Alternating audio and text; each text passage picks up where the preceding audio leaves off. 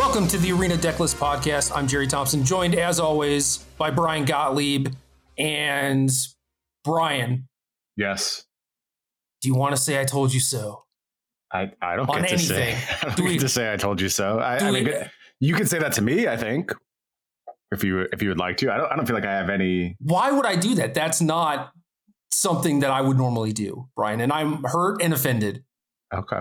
I, I mean, I don't know. I, I don't think I. Let's let's talk about our our, our news items here, and then we'll work through it all. How I'm? I'm kidding. This is not the we don't have an I told you so weekly update on the podcast. Although, you know, maybe we should. But start start that section. That'd be real popular. Probably put that at I'm the end so people can turn it off. But I so if we were trying to uh generate outrage, like Yeah. the the anger clicks yeah, yeah. uh, on our podcast, I mean we could do that. Yeah. Yeah, I think there's definitely, especially like this past week's news, it, it would be pretty easy to do that. But, uh, you know, I, I, I think about sometimes the best version of the podcast. I don't think the best version of the podcast is the one that generates the most interest, actually. I think the best I version is one that is just like uh, fair know. and balanced. And so we we won't chase those clicks. We'll be just our usual analytical selves and take things as they're presented to us. But I, it depends on how you define best, though, right? Because best is maybe the best product for you know being informative, maybe entertaining. If people somehow enjoy us, I don't know. But as far as the actual viewership numbers and people wanting to click on it every week, like do those not factor into quote unquote best? here's how I'm going to define best as a creator. I think I think this is how all creators should define best. Make the thing that you would want to consume. Yeah, I- I just think that's the only way to do it that doesn't leave you like chasing your tail and chasing money and because there's so many outside factors that will always drive your content. Like, should I be chasing click? Should I be uh, I don't know how we're on this topic. This feels completely separate from everything. But r- regardless, when I go back to making the best version of my stuff, it is the stuff that I want to consume over and over and over. That's what I turn to, the stuff that has a purpose. And it's why, like, some of my most popular articles, I think, are not what I consider my best articles. They're just like balancing acts that are designed to get as much engagement as possible. But I always try and sprinkle in some of myself in that, right? Like, even when I'm doing a Yeah. clickbaity top 10 list, I try and do it in a way that appeals to what I would want to read. And to be honest, I like top 10 lists. Like, I, I know they're clickbaity, but I still enjoy them. So uh, I, I think there's some merit there too. What if the only content I like to consume is Ponzi scheme adjacent? Uh, I, I, I don't have any help for you there. should I should I go ahead with making that content? That's I- that's the advice I'm getting. I, guess if that's the type of person you are, like you'll probably be able to surround yourself with those people, and uh, yeah, you- Got it. You Bold can, you can live with those new life- consequences. Go for it. bold new life direction. Anyway, banned and restricted announcement. You mentioned before the cast. Why are we why are we dealing in R's anymore? not a lot of R's these days, I, but we still call it BNR, and uh, but if but if we called it the BS announcement, that would not that be would great. fit. No, that would be. It would fit. It would be accurate, but it would not be great. Although it's- less BS in this announcement than there has been in the last few. I'll I'll say that. I think this is a trending away from BS in Okay, this is BNR. this is one of those things where, uh, like the world's payout, for example, where they reinstate the payout, and everyone's like, "Yeah, good job, Wizards! Like you're you're so awesome, Wizards. We love you. We knew you cared about the people." And it's like they try to take it away in the first place, right? Like them them reinstating it doesn't now make them good. So I don't know. Th- this announcement is like kind of these things shouldn't have happened in the first place in a lot of instances, right? So it's like, oh, well, now they're they're finally getting suspended or uh I don't know, altered somewhat. And it's just like, well, we shouldn't have done this in the first place. Yeah. Uh, There's that argument to make. Uh, I was talking more about like the wealth of information, or uh, wealth is generous. I, There- it's a good amount of information. information. No, you're right about that. You are. Uh, there is still some BS to be found, though. We'll again, we'll get to it all. All right, start with uh, historic, and in a couple weeks there is a PTQ level format or uh, tournament on Arena that is the historic format. So yep. this is relevant. This is good timing. I think it gives people enough time to figure out uh, the brand new landscape of the format and everything. So I like that. Uh, for historic, Tibalt's trickery is banned in historic. Uh, not not going to mess around with the S on this one. No suspended. Memory lapse is suspended. Brainstorm is now banned. Shocker. Uh, from suspended. No one could have seen that coming. Nobody. It's just um, who th- who knew brainstorm would be good. It's just almost impossible. Well, so we're like, why are they even suspending it? They're just going to ban it. And then they, with Tibalt's trickery, they're just like, no, we're just going to ban this. So I I approve of that. But uh, again, I guess it kind of calls into question like, why are you suspending memory lapse? Why don't you just ban that too? Good question. I don't, I don't know what the suspended list does. I mean, like it's it started as an interesting idea. Uh, it hasn't delivered. I would wrap it up. No. Yeah, they're, they're just kind of like, yeah, maybe, you know, but yeah. uh, whatever.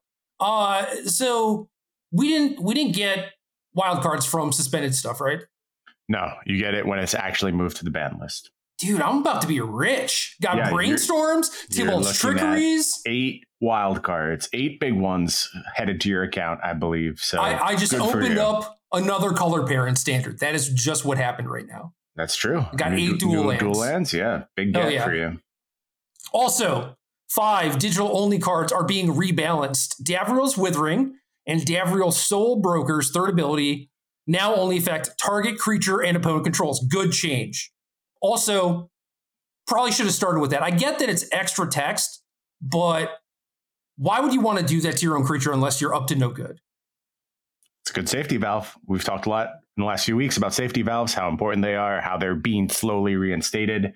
Uh, they they skipped it on the digital cards, and this is this is how you do it. Good safety valve keeps things simple. Yeah, like it.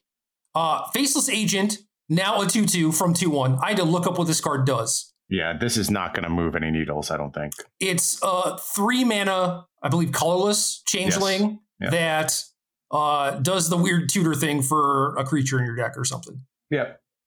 I mean, maybe, maybe that could matter in some spots. I, I don't think what was holding this card back though is the lack of a second point of toughness. No, but it helps, right? It's like, well, we thought that this card was going to see some amount of play. It isn't, and maybe if we just gently nudge it. Yeah, I, am cool with the adjustment. I, I really have no beef with it. It's fine. Yeah. Uh, Sarkhan, Wanderer to Shivs.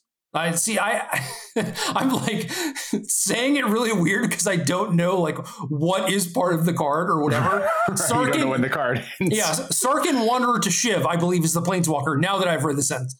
Uh, anyway, that thing's second ability is now plus one from a plus zero. That's the thing that puts a Shivan Dragon into your hand. Yeah. And Subversive Acolyte now costs 1B instead of BB. And that's like the weirdo 2 2 that becomes something else and then a Phyrexian Negator. Yeah. So I already thought that card was pretty good and didn't have to be digital. Uh, it's much better now and should, I, I, think, see some amount of play. I don't know well, where. I don't think it has like a set home, but it, it's a good card.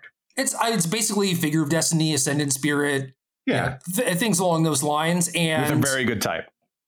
Yeah, true. Uh, and it it being like double black definitely I don't want to say like closes the door from a lot of archetypes, but it it definitely makes it harder to justify playing it in in Rakdos or Orzhov or, yep. or things like that. So I again, if this is a card that you're like, oh, we want to see constructed play or we expected to see constructed play, making this change definitely makes sense, even if maybe it's not super flavorful for it to be one B versus B. Right. Doesn't really call out the Phyrexian nature of the card. Yeah, but Negator was two and a B anyway. So. Oh, that's true. That is true. I feel like Negator's kind of like the outmoded version of Phyrexians. Like that's the the old school way before we really fleshed out the flavor a little more. But but still, it it's certainly an iconic one, and you can call back to it uh, and be close. Yeah. Uh, so digital only cards getting altered, I think is definitely good. I definitely do not like how, and I, I mostly skimmed this, but I don't even think that they mentioned that they're not giving wild cards. Nope. I think that was very purposeful because I, if you're going to make adjustments like this, it's it's just like there is a metagame for how online TCGs deal with these things. And you can argue about whether it should be done differently or not, but regardless of your personal feelings, it's very clear the playbook is out there in Hearthstone, in dozens of other games that have come after it. And it's not like it's not like Hearthstone's economy was like widely lauded as oh this is the best thing to be doing. Certainly not. Not you regarded know? as hyper generous or anything. Right. And th- that's the thing that I'm, I'm getting to. There's this playbook. Every single time Magic has the opportunity to do the one that just generates more buy-in, eats up more wild cards. That's what they choose to do every single time. Yeah. And at some point, it's like, yeah, en- enough's enough. Like, if you rebalance a card in the digital TCG space, you give back wildcards. Basically, every other game does this. Magic does not. On top of that, it's the the most expensive one of all these TCGs. It's the one like that demands the most upkeep, the one that is most affected by bans, I think, because of the way they do these policies. The one that has zero dusting. So once you get these cards, you are stuck with them that's just not how anyone else would handle this. And it's another example of Arena being a, a really aggressive monetization take, especially when it comes to the most enfranchised players like you and I. I think there's some upsides to Arena when it comes to free to play players and maybe people who fall somewhere in the middle. I, I think it's an okay program as far as its generosity goes. Uh, certainly not among the best, but acceptable when it comes to you and I, we just get hosed repeatedly. Yeah, I mean that that generosity comes with like you must dedicate X amount of hours. hours. Sure, and I think that's like a free to play game. That's all of them. There's not there's not many that give you everything without giving a bunch of hours back to it. No, I know, I know, but I'm just saying like it's a lot, like a it lot, is. a lot. It is it's not as bad as like some stuff where it's like, oh, you didn't log in today, therefore you're like a week behind now or whatever. Right. You know, it is if you want to play like every other day and try and keep up or whatever, you could very much do that. So, you know, pros and cons. But uh, these last three cards were buffed. I mean, you could maybe argue for a subversive acolyte in your black devotion deck or whatever. But for the most part, these last three cards were buffed. But for the Davriel stuff, like da- Davriel's withering, not really a big deal. It's a it's a common or uncommon. Correct. Davriel Soul Broker is the one that rubs me the wrong way. Soul Broker's a mythic, and it was feeding a combo deck that isn't in line with normal things, right? Like if you yep. had to craft Davriel Soul Broker to build your deck, you probably had to craft some other weird stuff too. Yeah, I mean, Meathook Massacre comes well, to mind as another card. I mean, that's thankfully good and standard. Yeah, but. that's a that's just a fine card, right? Yeah. So I, I think that that is okay, but I don't know, man. It's it it's already pretty bad when you know, say you ban. I don't know. I'm trying to think of like a good example, kind of in the you know time warp or whatever mm-hmm. sort of vein, where it's like you know, there's Mizzix Mastery uh, ultimatum deck that had a bunch of time warp. It's like this super weird deck, right? And it's like you you absolutely obliterate that deck by getting rid of this one piece, and the the recompense for that is like, oh, you get some time warps back or whatever, some, some right. mythic. Not all cards. the other worthless pieces surrounding it. Right, and I really don't think that they should be uh making it so players don't want to engage in that sort of behavior, like try out new things, like craft new cards, you know, like I, am not saying that they should just get like a full refund on their deck or anything, but in the very least, you should give them some mythics to cover the Davriels, right? I I agree. I I think there's a good argument to be made that like bands should get paid on a two for one basis. I, I really think so. Like I don't think that's overly generous. Now, granted, given all the bands they have been, they would hear that and be like, we're giving away a lot of wild cards. And I'm, I'm sure they would pause. Well, here's some incentive to get it right. I mean, if the mistakes aren't being made at that level, you you make more money, and I think everyone benefits from that kind of arrangement when there's a little bit more onus on these designs to get it right and not really unbalance things. Maybe more attention has to be paid, and we end up with a better product, and people are happier with the economy. I don't know. It, it, it does feel predatory. This is the spot where, like, if I wanted to make the really like appealing in terms of clicks version of this podcast. I act just outraged over the moon and we have to burn this down. I'm just like disappointed again. And it lumps in with a bunch of other disappointments about the arena economy.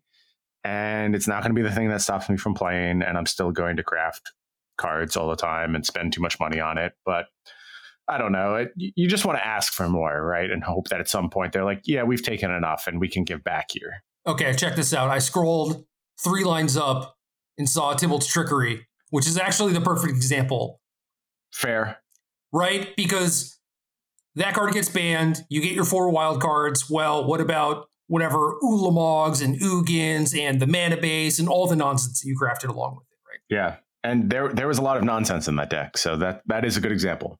Right. So, I mean, technically, those cards are still playable. I mean, they're not, right? They don't show up in tier one, tier two, even tier three decks, really. So, not so much. But yeah, it's it's just one of those things that's always been kind of a sore spot with stuff like this. But it just kind of is what it is.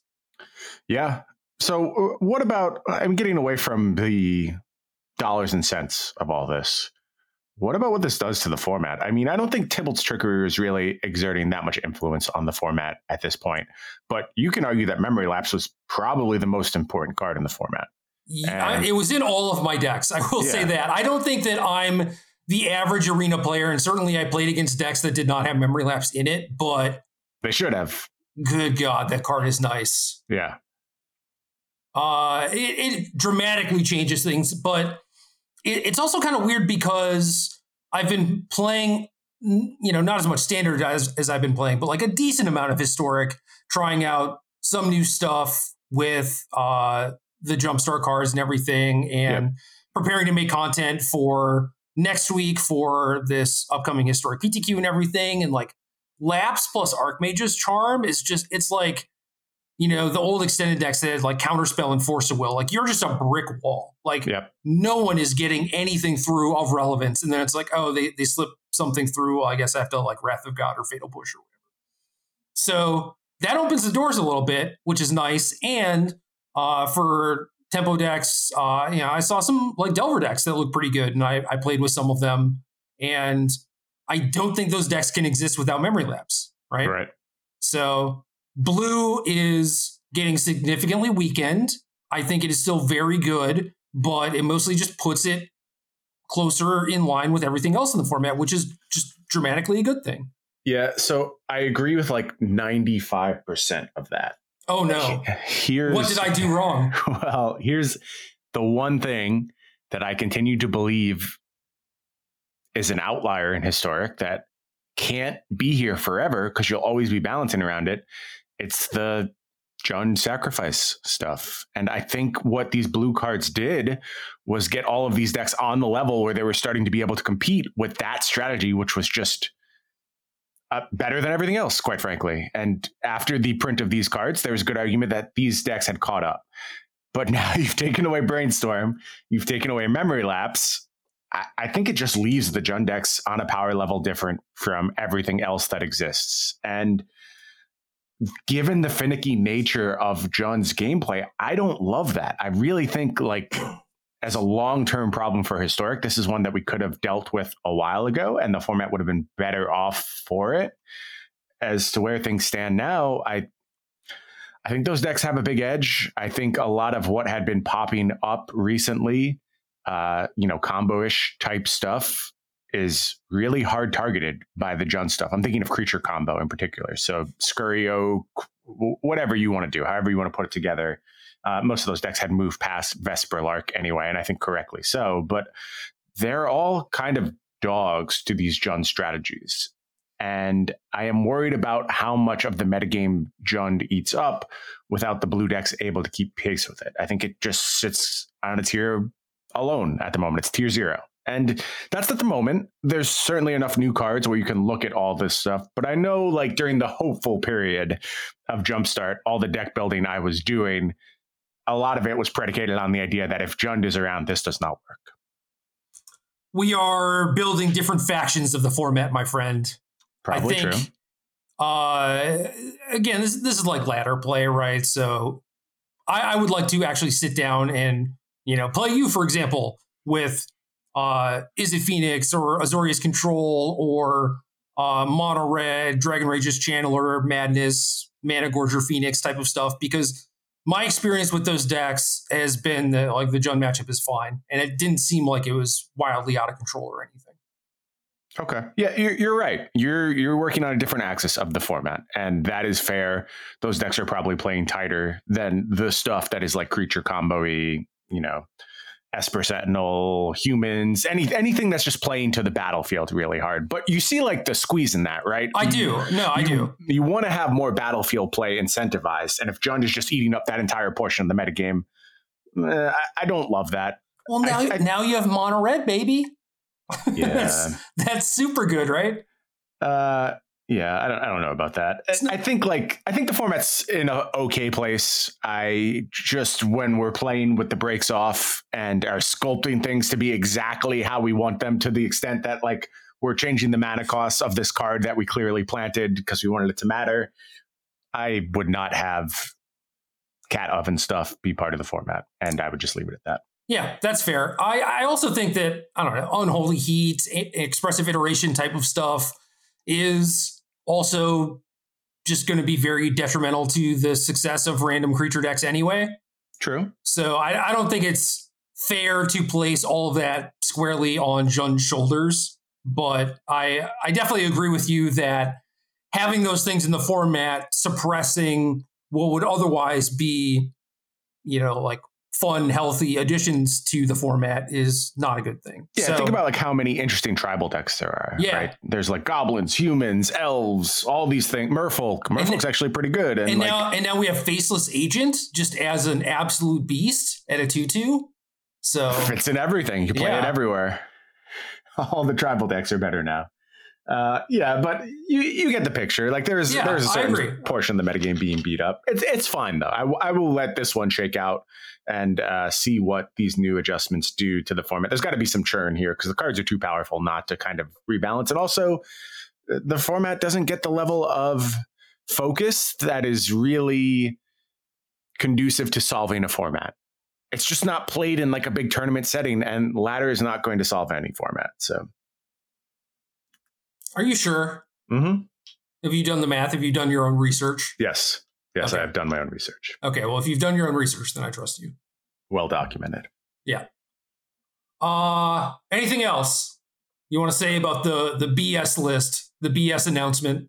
No, well, yeah, I Standard, I guess. I don't know. yeah. So I am I am banned from talking about bans and standard anymore. I banned myself from doing so. Nice. So I will just say, this is the world we live in. I accept this decision. I don't think it's even like hard wrong, which is one of the things that gets lost in these Twitter arguments. I, I felt there should have been Alrund's Epiphany bans. Uh, to what degree was I sure that was the correct thing to do? Like 65 35. And I think both the decision to ban and decision to not ban have costs that come with them. And I don't really fault anyone for falling on the no ban side. I think you can play it out, see what happens, and uh, that's a fine approach. I would have done it differently, but since this is where we are, I accept it. I'm cool with it, and uh, we're going to talk more about what to play in standard based on where we stand right now. Yeah, I mean, we we have four playable decks, so that's Yeah. up that's up from two. Yeah, Uh I mean, two of them are like what very 15 similar. 15 cards different or something, but Yeah, regardless, uh I don't know if you like extreme polar opposite ends of a format, then this is the format for you. Uh modern players, I feel like you would maybe appreciate this standard format. maybe games Yeah. aren't bad. I, th- I think the games are like a lot of them are very good. Yeah, it's I feel like the thing that's missing is like, oh, I don't even have this sort of card available to me that could potentially swing this matchup or whatever.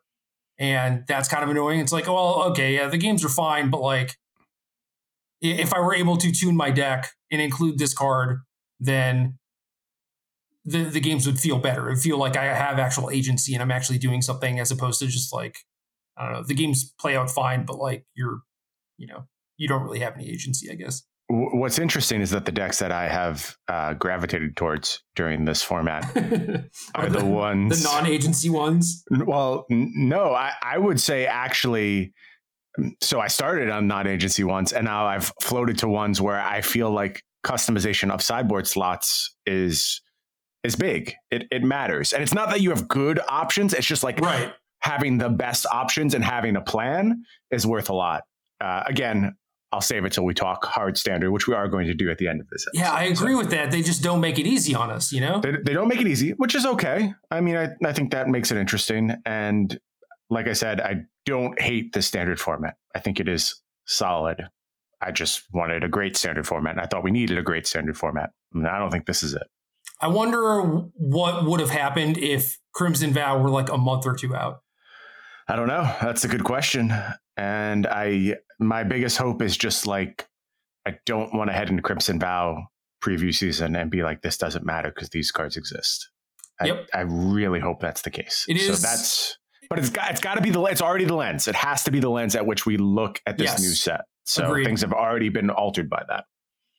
It is interesting though because all of this Twitter discourse and then Worlds happened and then the two de- it was like the best possible scenario for them where like the two decks that met in the finals were ones that people weren't really talking about mm-hmm. you know? And it's like they're they're old decks you know? So that wasn't super exciting or whatever but it it did make it look not as bad as it actually is it, it did on the surface, but when you go back to like the actual principles, it was an Alrund's Epiphany deck versus a aggro deck that had to warp.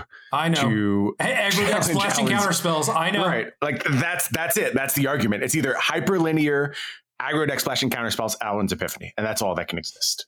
And that I I know that, Brian, true. but they don't know that. Okay. They look well, at it and they're like, "This is an Epiphany or mono green."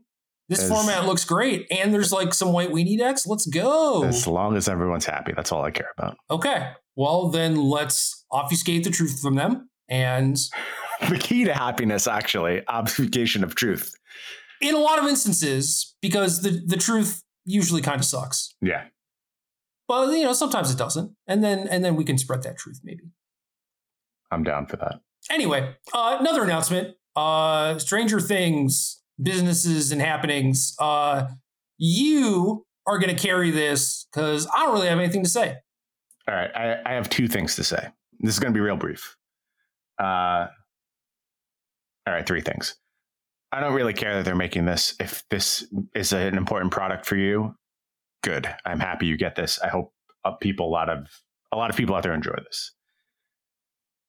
There is something with the pipeline from production to release that is rendering these things not timely enough. I could see Stranger Things being a big deal three years ago, four years ago, five years ago. Is it now? I mean, I know I'm kind of like out of touch old man, so I'm I'm going to ask you, other out of touch old man, Jerry. Is Stranger Things a big thing right now? My read is no. My read is also no. It's not it's like season one of Stranger Things was like how Squid Game is now, right? Yes. It's just like yes. everyone's talking about it. It's a huge part of the zeitgeist. If you could drop that that secret layer or whatever, you know, in that moment, gangbusters, mm-hmm. right? It's just it's all over. But you know, two seasons later, they're fine seasons, right? If you enjoyed the first season, you you may enjoy season two and season three, but it's not it's not as novel anymore. Mm. We've already done this song and dance. So it, it, took a while. And I don't think it was like, oh, in the middle of season one, WotC started getting this rolling. It's like the secret layers weren't even happening then yet, right? So right. I would think that in the future, maybe they will be more on top of this. Uh, I hope so. I think that matters for the success of these things. I will say that just like buzz wise on this. Again, just one out of touch old man's impressions. Don't take this as gospel. But looking at like Twitter, looking at our Discord, very little discussion of this that I've seen. Uh, not mean, even like bad discussion, just not that many people who are talking about it at all. It's not even like, you know, we're, we're three seasons removed basically from all when this was all the hotness, right? It's like the last year and a half was like two decades long. Also, Yes, yes, that is true. Season one of Stranger Things feels so far away, right?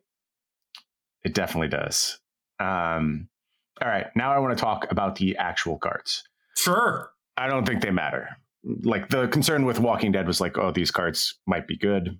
I don't see any of that happening here, but I do have some questions. So You you have seen all of Stranger Things, is that correct? yeah, I mean, I I only watched it once, right? And I was probably doing something else because that's just what I do, ADHD and all that. But uh, I, I feel like whatever you're about to say, I could probably get the reference. I suppose. because I've only seen season one. I haven't Okay. seen season two or three, so I'm go- I'm going to say some stuff, and It- I don't know if it's actually true. do, do they refer to Eleven as a mage? No, that wasn't the core of my question, but it is 11 based. So I'm going to read this card. The card is 11 the Mage. It's one colorless and a Grixis, so blue, black, red. Legendary creature, human wizard. Your maximum hand size is 11. Whenever 11 the Mage attacks, you draw a card and you lose one life. Then, if you have 11 or more cards in your hand, you may cast an instant or sorcery spell from your hand without paying its mana cost. Friends Forever, which I believe is just a rephrasing of the partner mechanic. yeah, for it's. Parker. Um, and then it is a 3 5 creature. Oh, uh, hmm. Is it wa- was the question going to be like, do they ever reference the number eleven? Do they ever seem like is Yes. that actually Isn't- significant? Isn't No. her name just 11? Like, That's it. That's Okay. it. Oh, that is the core of my question. So, It's not like yeah, her her magical abilities are based on the properties of the number 11 no it's it, it has nothing to do with anything. I also like maybe maybe they refer to her abilities as magic at some point but i don't remember that uh so like calling her a mage and like a wizard and it's like whatever Th- that's the like I can let that slide because you have to like shoehorn it into this world. So if you're gonna do this stupid thing, you have to make some of those leaps anyway. and they're gonna reskin it at some point so having it be a human wizard may be relevant whatever Sure. The the eleven stuff though, I'm just like this this borders on like almost a mean criticism. I tried not to keep my criticism. I try and keep them just surface level and, and not mean and attack the person who was tasked with making this card because this is like an impossibly stupid task. Like if someone came to me and like design eleven, I'd be like, why? And they they're like money, and that's the end of it. And I'm like, okay, here's here's my eleven. Please leave me alone now. yeah it's just like how, how much are you getting paid for this job you know like Yeah.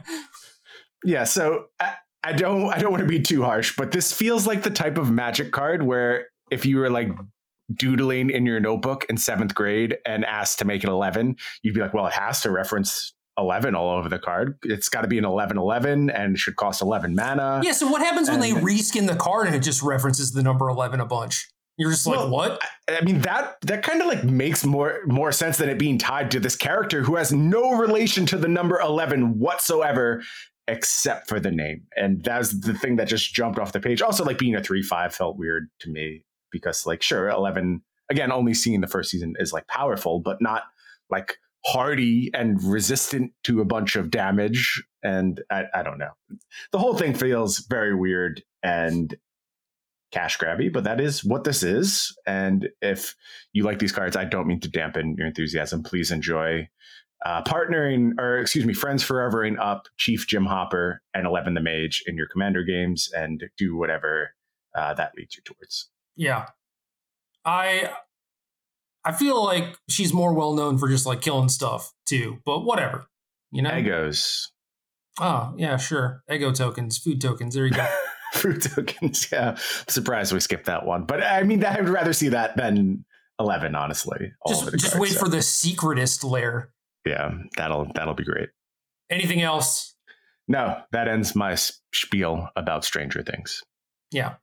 Uh I yeah, okay. So I, I mentioned the major thing where it's like, I don't know if they mentioned it. I guess I don't remember if they mentioned this. I don't remember it, but I'm not positive. You know what I mean?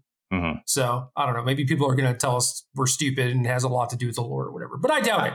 I, I thought she was like the 11th experiment in that Right. whatever facility Yeah. that she was broken out of. So yeah, yeah. I don't I don't know. please, Stranger Things experts, DM me, correct me, let me know where I'm wrong. Nah, don't do that to me. Right. DM Cedric Phillips, Cedric A. Phillips on Twitter. Let him know what you think about 11. He's dying to hear about it. And Facebook and Instagram and Twitch. He's, he's on every platform. You just find him anywhere you reach out, you'll hit Cedric Phillips. So just go ahead, message him all about 11. He loves that stuff. Twitch.tv streaming Midnight Hunt drafts. He currently has 22 trophies on Magic Online. No Twice deal. as many as 11, just so you know. Oh, good call. All right, standard time. What would you play this weekend? Mono white. It is okay. What if it was online? Does it matter that I know that you bought the deck in foil? Mono white. So clearly you're locked into playing it in real life. But online, dude. Yeah, mono white. No, I it's a good so. deck. It's a good deck. I, I think it's very good.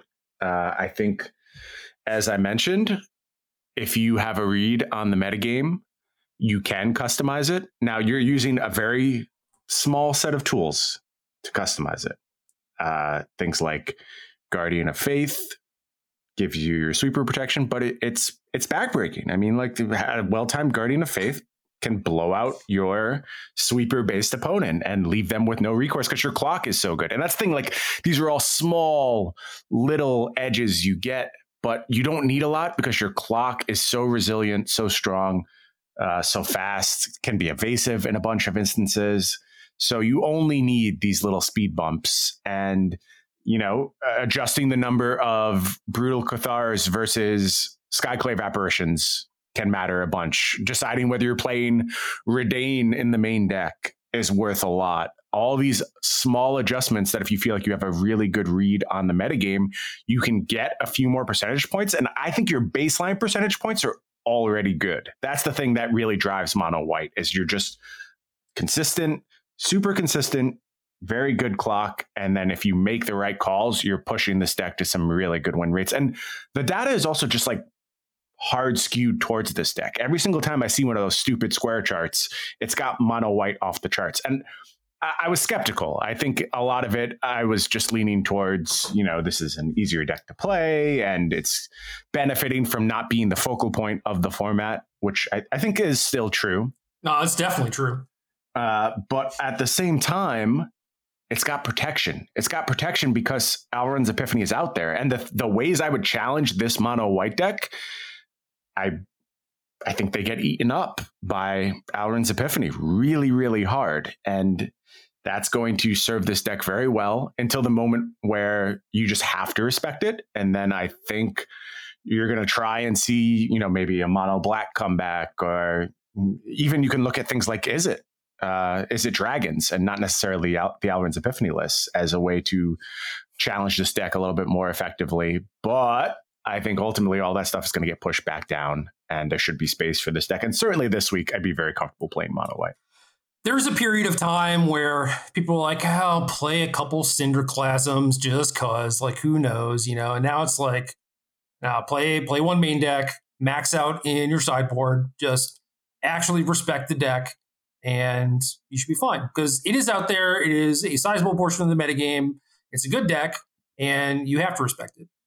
Uh, on another note, Guardian of Faith is a card that when it came out, I started putting in my deck list, and like it didn't really seem like other people were. And it was the exact type of card where it serves a role, but it doesn't do it very well. And you're just like, well, I still kind of have to keep playing it because there's nothing else. And it's cool that people are coming around on it now, even though it kind of sucks.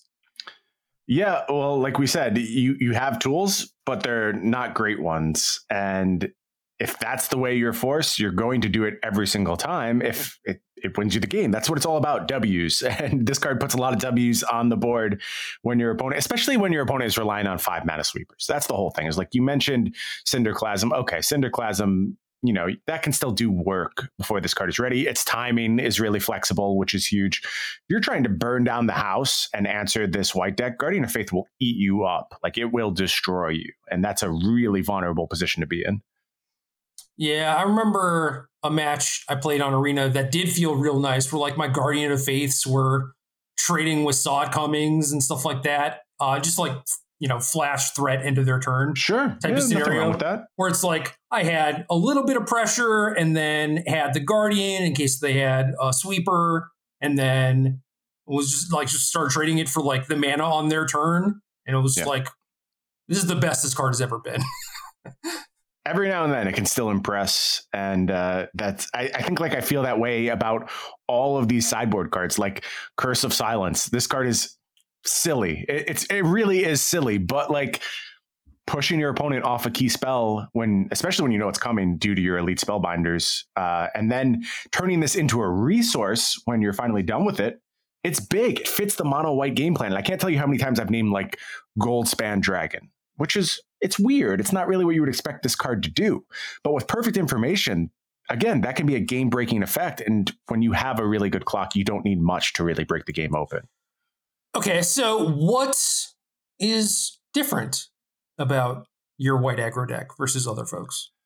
Uh, not much. Not much. I, I think I lean a little bit harder uh, away from Reidane and towards the Brutal Cathar Skyclave Apparition. I, I my current list is Brutal Cathar mains, all four Skyclave Apparition on the sideboard, just to break open any type of aggro mirror. Uh, having access to the full eight of these three uh, three mana creatures that can kill another creature, it makes these games laughable if your opponents don't have access to that. So mono green, the mono white mirror, I feel very favored with that configuration because I think a lot of people are getting away from that. And then it's just a lot of stolen tech from the folks who played mono white at Worlds. Uh, what's what's the stupid Dungeons and Dragons card with the silly name that is modal and doesn't do much, but I really really like something about a road. yeah, a road. yeah, yeah. So, so like plus, bounce bounce a creature that you control. bounce control. your creature and plus one plus three. So you get a little bit of sweeper protection. You get like basically you're doing the snakeskin veil effect against you know, Dragon's Fire, any kind of damage based spot removal. I remember that's good. I remember seeing that in the list and I was like, what matchup is that even for? Is it, it does it counter a fight in most instances?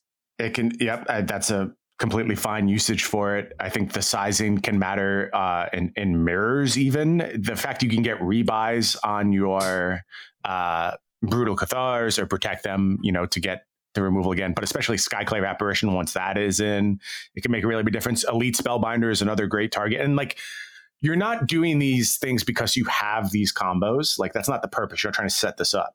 But the fact that your Snakeskin Veil, your one mana removal counterspell, also has those synergies that you can work towards in the late game, the card has earned its spot as far as I'm concerned. And I I didn't think that was the case when I first read it. I was like, there's got to be something better. No, there's not. There's not a lot of good options, but you make the best out of what you have and you end up with a really good package.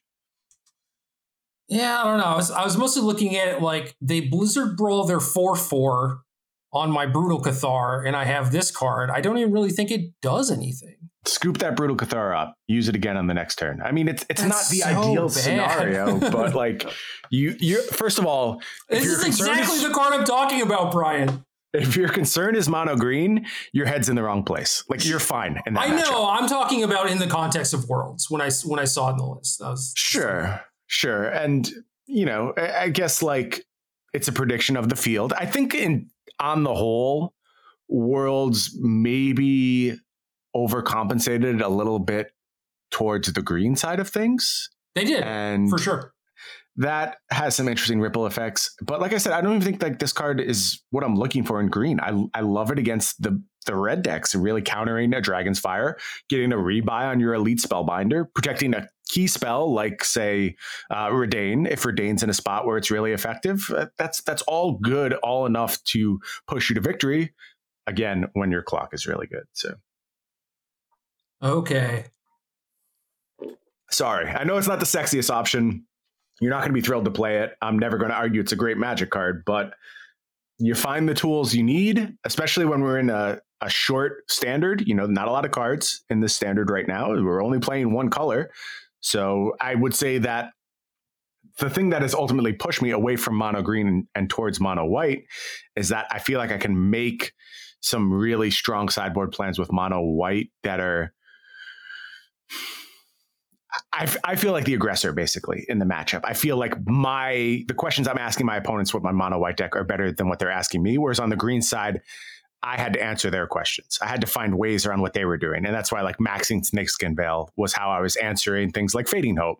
Well, in this case, my creatures are a little bit cheaper. Uh, they have comes into play abilities. So I'm, I'm naturally answering Fading Hope, and I get to be the one answering the questions or asking the questions in the post board games. No, that makes sense. And I think that those are good reasons to play the deck in general. That and the fact that I uh, I haven't been playing as much since the ladder reset this month, uh, mostly because like I'm I was high in the format now I'm medium on it.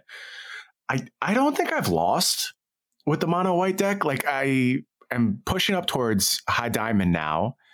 And that's not because I've played a lot of games. I, I just don't think I've lost a game, honestly, not one. and at some point, you're just going to be like, well, I'm winning all the time. So stick with it. Yeah, you're, uh, I don't know. You're just like consistently much further in the ladder than I am.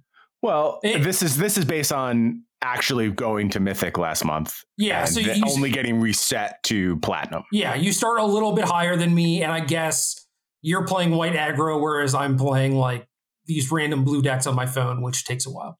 Yes. So all, yes. all these things maybe add up, but I don't know. It's it is it is interesting to me. I'm uh you know, I've I've played with a lot of the Epiphany decks and I started merging them once the Worlds list came out. I mm-hmm. had like an Izzet Lier deck that looked pretty good. And uh, since then, there uh, the, the, Saturday, I think, during Worlds, there was an SCG tournament that Danny Jessup went 5 1 with Dimir. And I've been playing his deck. I'm writing about it this week. And that deck's pretty good too. But yeah, the game's the game's going until like turn 15. You know, dude. You you've you've played some Dimir Lier decks in your day. Oh, I, have played basically this deck. I mean, this was very close to what I was playing early on in the format. Uh, the changes you have made, getting away from Memory Deluge, going towards uh, Behold the Multiverse, I support that. Uh, things like the Celestus, making the main deck support that as well. I think just has proven itself as a good tool for control. Um, but a, a lot of what I'm looking at in your list, we were we're just on the same page. Like this is basically where I started. Uh, the biggest addition, of course, Go Blank. I think that was some key tech that I was never going to find, uh, but playing that in conjunction with Lear is is a game changer for sure. Well, you didn't really need it either. That's fair. That's fair. When when Epiphany started popping up, I was playing Go Blank in, in some of my decks, but I wasn't going like that hard on it. It was like, oh, I play two, maybe three in uh, like the mono black snow deck, where I was like, oh, I need like a, a big sideboard plan, right? And mm-hmm. and this this list is like, yeah, play a main deck and sideboard the other copies or whatever. It's like, okay, damn, going hard. Yeah, but it makes sense given how important uh, the card has become, how good it is at holding down the Epiphany decks and keeping them resource light, and just like a, a, new setup of endgame with Lier. Like when I was building the first Lier deck, my endgame was answer every creature that was being played, and that's fine. Uh, you still have to do that, and your deck is still set up to do that for sure. Uh, but there are new concerns, and you know I had gotten as far as main deck duress to counter Epiphany and other control decks. But once you are like, this is a huge percentage of the metagame, go blank main is completely correct. Uh, no question about it. Until you play against mono white.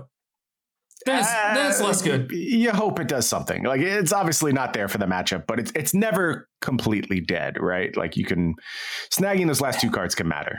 It technically trades with their cards, but that's not the issue. It's always about you know winning on board, basically. Yeah. Yep. Yeah, but you have plenty of options uh, in post board games. You know, you've got two more crippling fears, a blood chief. There's the soul shatter, shadow's verdict, all this stuff in your sideboard where you can just do the shift, stop worrying about their hand and worry about the battlefield. Respect. I respect yeah. the mono white. Got to do it. That's Gotta why I have many, many crippling fears. Uh, deck is cool. Maybe not the best deck in the format, but like my list, like the place where it's at. Uh, I could see playing mono white or Izzet Dragons instead. Perfectly reasonable options.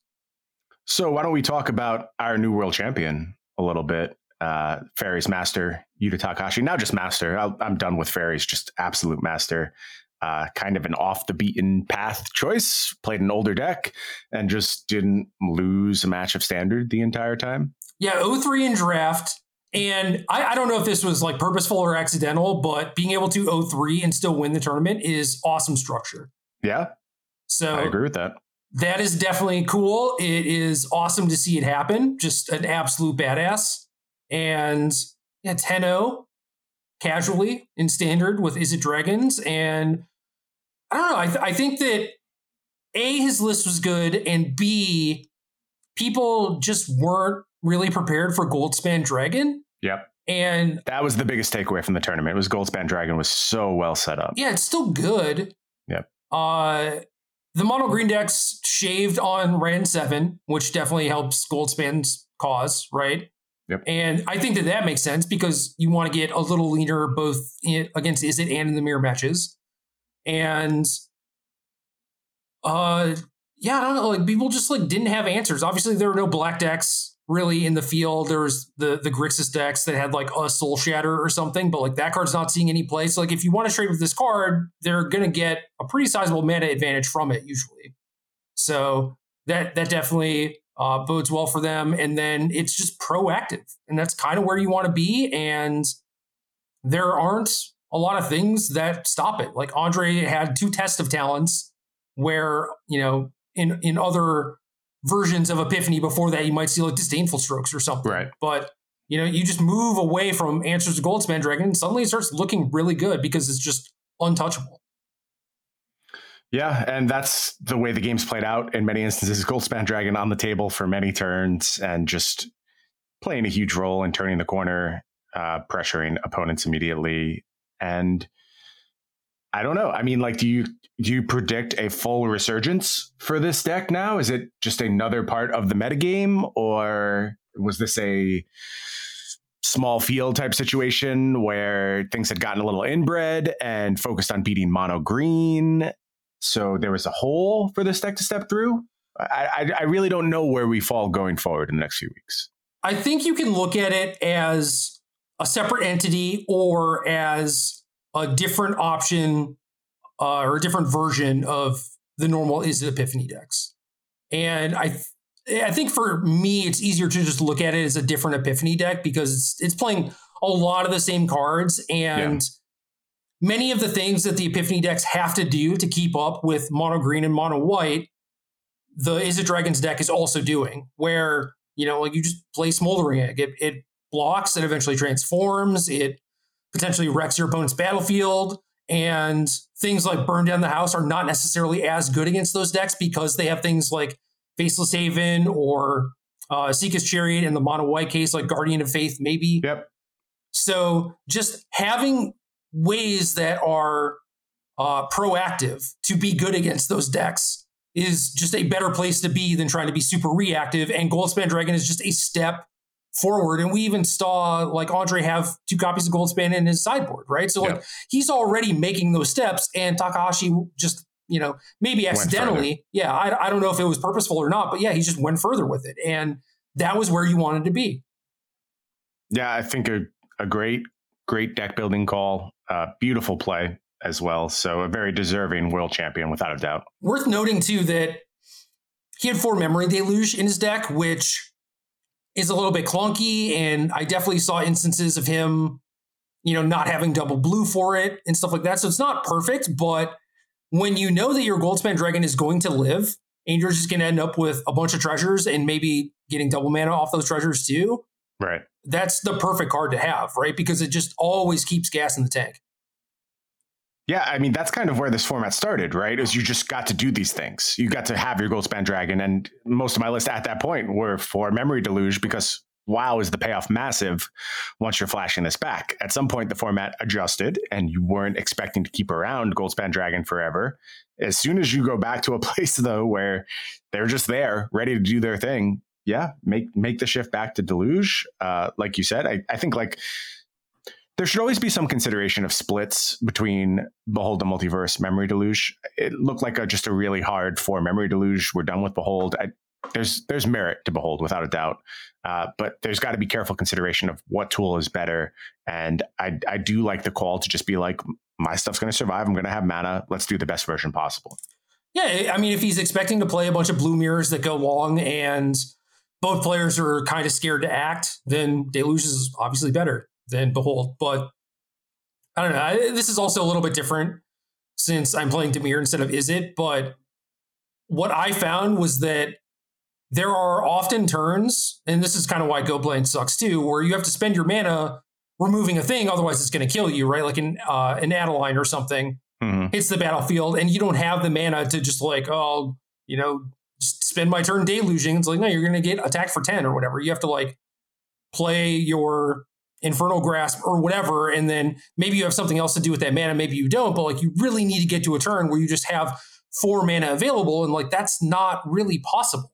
So right. I have enjoyed splitting in that deck because it means that you get to weave your mana a little differently. And then there's stuff like, you know, you get to play Celestus and immediately use the mana and, and things like that. So it does make you a little bit weaker against like opposing blue decks, opposing black decks to some degree.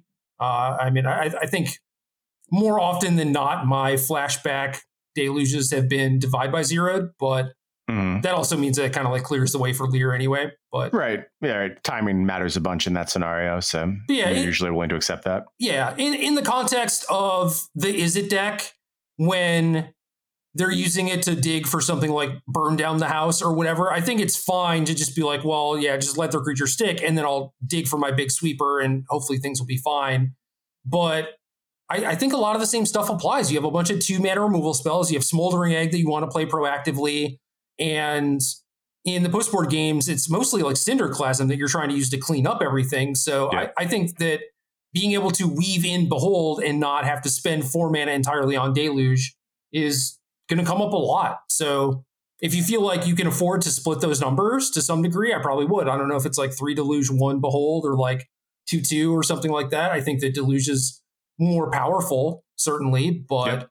I think I think that you want to like trim on that mana curve a little bit, you know? See, these are these are good puzzles to solve. I I like this. I, ju- I just wish there's that one. Oh, never mind. I said I wouldn't go back to it. I wouldn't go back to it. I'm done talking about it. This is a good format. That's all I have to say. Good. The thing that is good about this is that you have multiple options for cards that roughly accomplish the same thing, which makes deck building interesting. Yes. So when we only had Glimmer or Chemist's Insight or Illumination or even Behold, it's just it's boring. It's like, well, obviously I need some amount of draw twos in my deck, so you just play like three or four of this card and you're done with it. But the interesting stuff for me, and it's not just about card drawers or whatever. Like you can say the same about removal, removal. spells in oh, a lot absolutely. of instances. Yeah, and this is certainly more apparent in the Dimir deck than it is in the Izzet deck because it's like, well, you play Dragon's Fire because you have Goldspan Dragon in your deck. So this thing can maybe hit for four damage, which is relevant, right? But in in Dimir, it's super interesting between like, you know, Flunk, Infernal Grasp, Bloodchief's Thirst, Soul Shatter, Power Word Kill. Like those are interesting decisions. And that's not even talking about like the sweepers and stuff. And I, I do really love that. So I, I, I think your threat decisions are interesting. I think your removal decisions are interesting. I think your card draw decisions are interesting. The only thing that's not interesting is the top end. What is going to be the closing right. thing? What's the biggest thing you can do? Right. If only there is some way we could alter that, but we can't. This there's, is the format we're playing. Yeah, so. there's not really anything bigger. And if things can't beat that instance of the big thing, then they can't play. Correct. Which is the problem. You get it. Why am I? I don't know why I'm spending my time trying to convince you. You get it. What if what if dragons existed just didn't have epiphany? Right. It's still it's still a very good deck. Yeah. And instead, the black decks could be like, well, I'm going to play a lot of Soul Shatters to beat Goldspan Dragon, and I have like Blood on the Snow to beat these aggro decks, and like we just have an extra deck in the format. Would that interesting? Cool? That sounds interesting. Sure does. Very interesting. Sure does. I don't know. Maybe maybe next month, Brian. I'm patient. I'm a patient guy. I can wait. I'll uh, be around. I'm not going anywhere. How do you feel about Epiphany right now, just in general? Like, I, I think that we both can agree that being proactive is much better against the aggro decks that exist. So we probably favor dragons versus pure epiphany. But if you were going to play epiphany, what what would you do? Uh, I I think you were onto something with your list that combined. So I think there was like a few pieces of really great tech that came out of Worlds and the Epiphany decks. Windfall. Windfall was the one that stood out to me above all else, which is why I picked the Izzet version of Epiphany to be the correct one. I don't really know how that played out. I mean, the sample sizes are too small with the data anyway. I don't know how like the Grixis versus Izzet thing played out. In playing the two two decks though, it's Izzet for me by miles. I think it just accomplishes everything the Grixis deck can do in a less clunky fashion. Uh, so but that being said, I do think that the Grixis list had a really good piece of tech in Cyclone Summoner. Yep. I think that's just the way forward in the mono green matchup. I think it's acceptable in the mono white matchup as well, but, but it's better but, when you're maxing windfall and you got to mush all these ideas together. And then Lier is this really cool long game thing you can do against these aggro decks as well, where you're able to just leverage these fading hopes in the late game. So mush it all together. Get some Liers in there. Get some Cyclone Summoners in the sideboard. Get max windfall, max iteration, and then you're talking about the Izzet deck that I want to be playing this weekend. And I think it'll still be very, very good and has plenty of room to maneuver. With max iteration, play at least two Demon Bolts, probably three. I agree. Demon Bolt has been very impressive, cleans up a lot of the problems, uh, hits everything basically. So you, you can certainly afford that. Yeah. And just none of your removal allows you to uh, galvanic iteration on turn three and kill two things, really. So. Yep. And then sideboard, I I might just honestly have the fourth Goldspan Dragons. Uh, that might be my move in a lot of spots, and I'd probably be pretty happy with it. Yeah, same. But then it's like, well, why aren't we just playing dragons? And that's kind of why we think Dragons is better, right? I I don't know. I don't know if I'm willing to make that call. Ooh, I think okay. I, I think that the perfectly built Izzet deck for a week will have a higher ceiling than the perfectly built dragons deck. I, am not talking about like a specific week. I'm talking about this week though. But I, I, think if I nailed my Izzet Epiphany deck for my expected metagame this weekend, I would have a better deck than if I nailed my Izzet Dragons list. Now, do I do I know authoritatively this is the correct way to have Izzet built for this weekend? No, I I do not. So uh, I'm I'm simplifying the process. I'm assuming I have the perfect configuration. I don't right now. If I were to find it, I have a feeling Izzet would still remain far ahead because it's uh, th- these unexpected windfall turns and the amount of mana you can generate in a bunch of spots. It's it's so so ridiculous and we're talking about the rise of these other strategies, things like mono white, mono green, Dimir. I just think there's a chance that people will go back to the well and be like, well, can I do this thing now? Is it safe? You, I... you won't play against Dimir. Don't worry about that. I don't think anyone will play it. Uh, I don't know. I don't know about that. I've seen it picking up some steam for sure. And there's also like the Azorius stuff out there that is being played in higher numbers. Yeah, so on Magic Online especially. Yeah, so there there are some changes that people are trying to make. I think they are ultimately going to prove to be unsuccessful, but this could be a week where they believe in themselves and some other stuff pops up and in that case I like just the raw brokenness of the Izzet Epiphany deck. So I would assume no test of talents main deck. It's a, no. a little too narrow in scope given yes. I think that was a world's thing. Yeah, and, uh, and it was good. A, a good call. Yep. But no, that wouldn't be my move now. Uh, disdainful stroke probably. If that, if I wanted a main deck counter spell, it would probably be disdainful stroke. Uh, I, th- I, think so. I think you just have you have to go down that road and be like, I am committed to beating mono white in my sideboard games, and I'm okay being a little bit soft there. But against everything else, it's probably the best tool right now. Do you main deck a Cinderclasm? I would have to look at my slots. I would like to. Okay. That's that's what I would say. But I I would have to configure my deck and see what I'm left with, what kind of space I'm left with. Uh, let, us say you had infinite slots. What would your burn down the house Cinderclasm split look like? Two one is off the top of my head. Okay. I support that.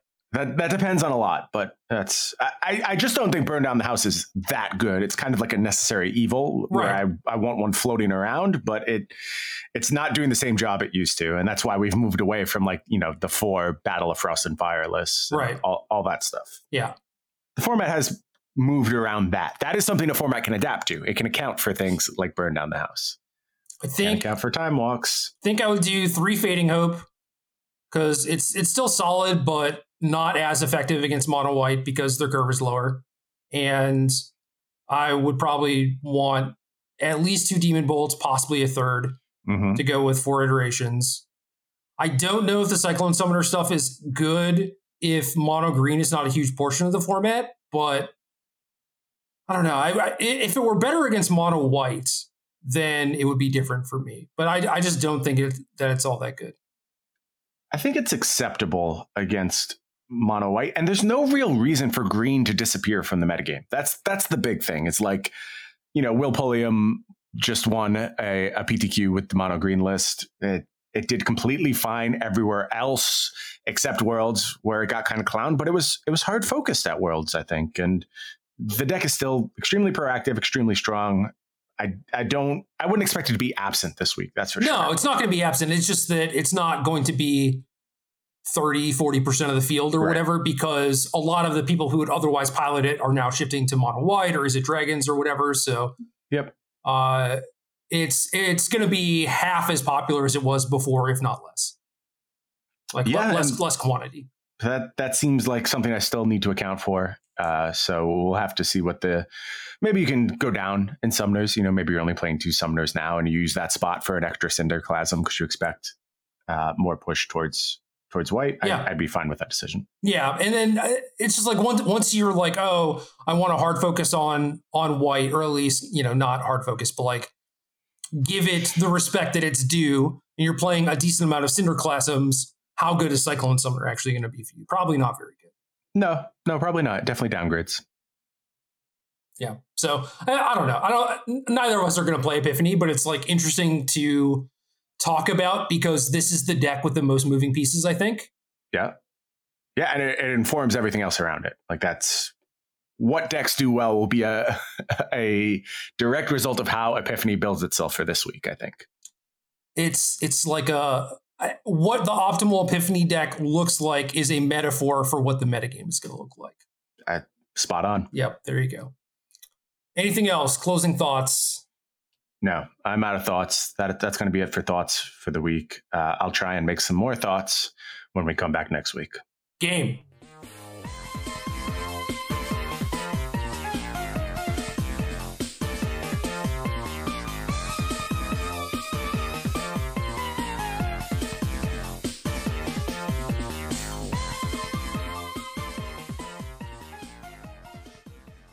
Good luck.